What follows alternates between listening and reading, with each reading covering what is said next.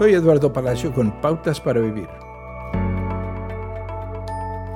Muchas personas en la Biblia admitieron sus pecados, pero un hombre llamado David fue el único que dijo, he pecado mucho.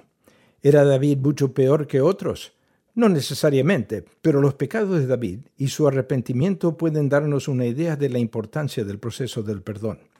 En una ocasión David exigió que le trajeran una mujer que se bañaba y la dejó embarazada, a pesar de que David sabía que estaba casada.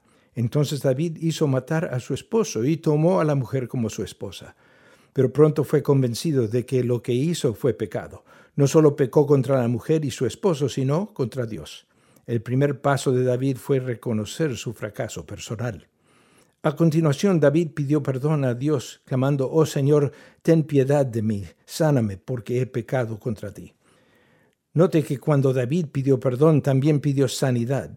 Aceptamos que Dios es misericordioso hacia nosotros, pero a menudo perdonamos a nosotros mismos puede ser una barrera para la restauración. Un tercer paso importante es buscar la sanidad. Coopere con Dios para traer sanidad a su vida y a la vida de aquellos a quienes ha lastimado.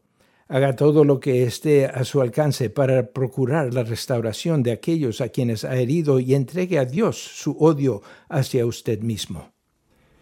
El perdón de Dios nos permite reparar la relación con Él y con los demás, así como traer sanidad personal.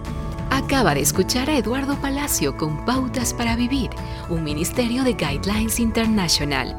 Permita que esta estación de radio sepa cómo el programa le ha ayudado. Acompáñenos en la próxima emisión de Pautas para Vivir. Gracias por su sintonía.